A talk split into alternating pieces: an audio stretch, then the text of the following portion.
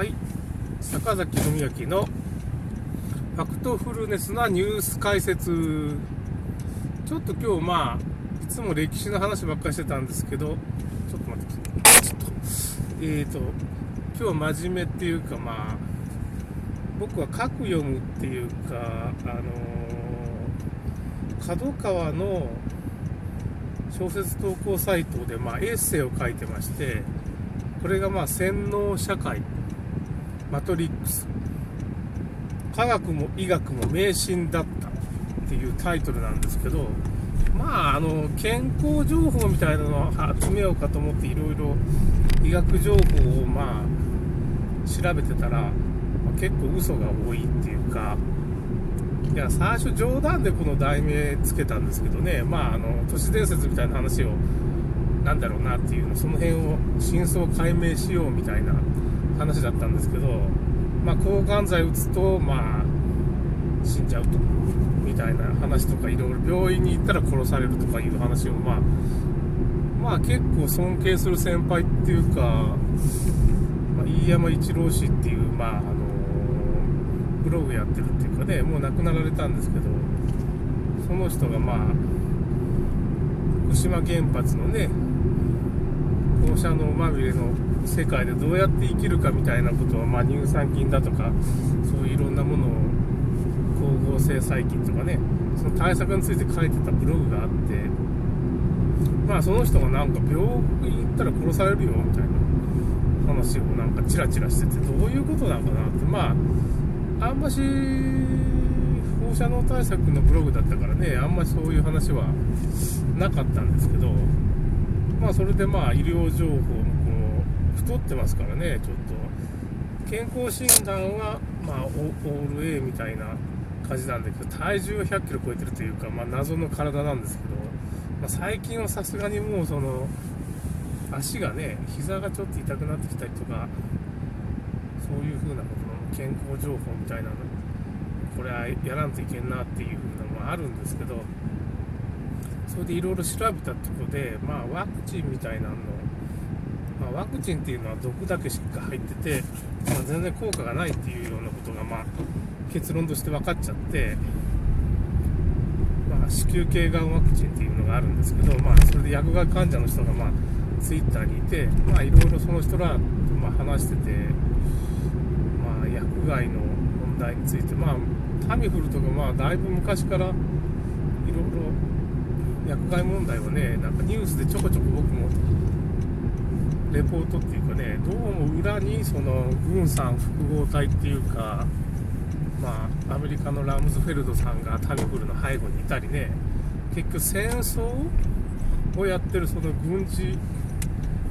会社と、まあ、製薬会社が結結びついてて、まあ、なんか悪さしてんじゃないかっていう風なことが、ま、だんだん分かってきたわけですが、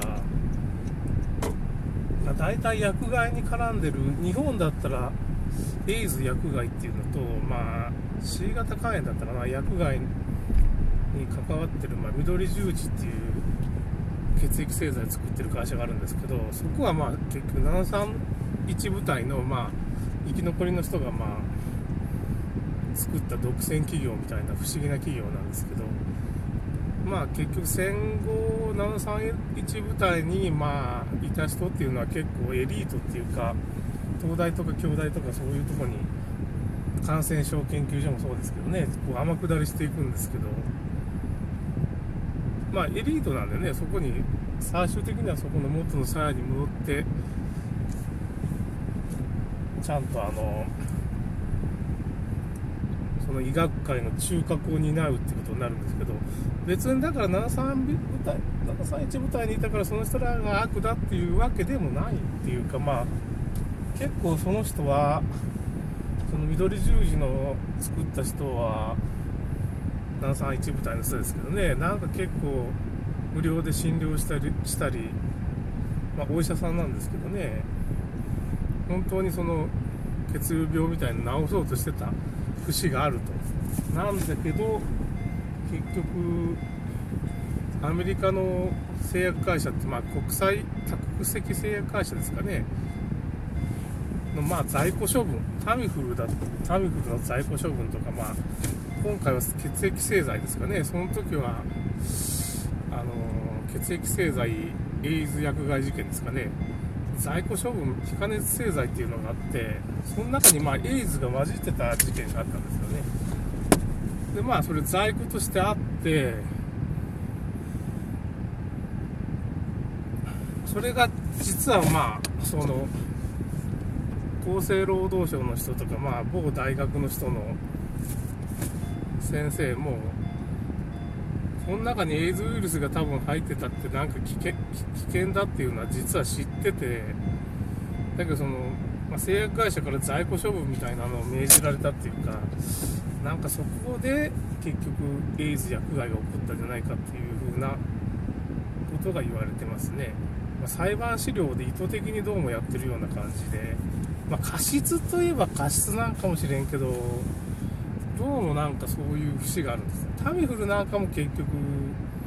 日本にね世界在庫の8割があるとか、まあ、ラウンドアップっていうのが世界在庫の、まあ、今ラウンドアップっていうのは結局世界中で2000億ぐらいかね円ぐらいの訴訟を起こされてて発がん性物質が入ってるか。らでまあ海外ではまあそのラウンドアップないんですけど日本にはあるんですね、もうこれちょっとこれどうしてなんかっていうかまあ笑い事じゃないですけどね。そういう構造結局アメリカの日本が属国なんで、まあ、そういう在庫製薬会社とかまああのラウンドアップを作ってるまあモンサント社っていうね会社も結局遺伝子組み換え食品と、まあ、その除草剤をセットで売ると。その遺伝子組み換えのやつの、まあ、作物大豆とかの作物に、まあ、結局ちょうど合うような除草剤をセットで売るっていうビジネスをしてたんですけどまあそれのおかげで何ていうかね、まあ、南米なんかの農業は荒れ果てちゃってもうなんですかねそういう農業で食い詰めた人間が結局アメリカに押し寄せるっていうかねいう構造があってこの緑十字っていうのもまあ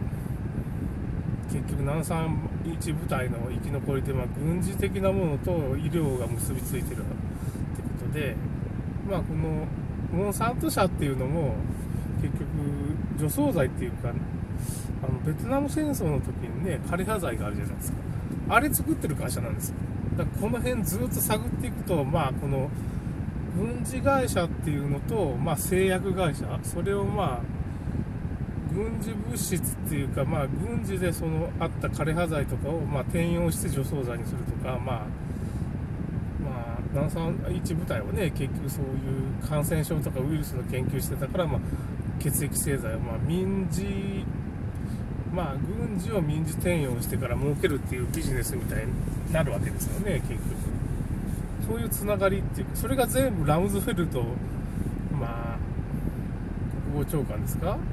なんかその役員やってる会社と全部つながってくるわけです。モンサント社にも、でモンサント社の、まあ、面白いって言っていけみたいけど、当たり前なんだけど、子会社はなんか傭兵会社がある、民間傭兵会社があったりするわけですよね。まあ、この辺ちょっと探っていったら、まあちょっとやばいわな、みたいな。結局その軍事会社と薬品会社が、まあ、結びついてると。で今回のコロナウイルス事件っていうのも、実はそうこの、まあ、軍産複合体ですから、アメリカでよく言われてるっていうのと、まあ、製薬会社が結びついてて、まあ、アメリカでワクチン戦争みたいなことがあって、まあ、アメリカではワクチン強制化っていう、強制で打ちますっていうか、もうそれを打たんかったら犯罪ですみたいな感じの法律がだんだんできてて、まあ、オーストラリアなんかもそうでしょうかね、ちょっとその、ワクチン強制化してるんですけど、だけどところがそういう子宮頸がんワクチンなんか、ま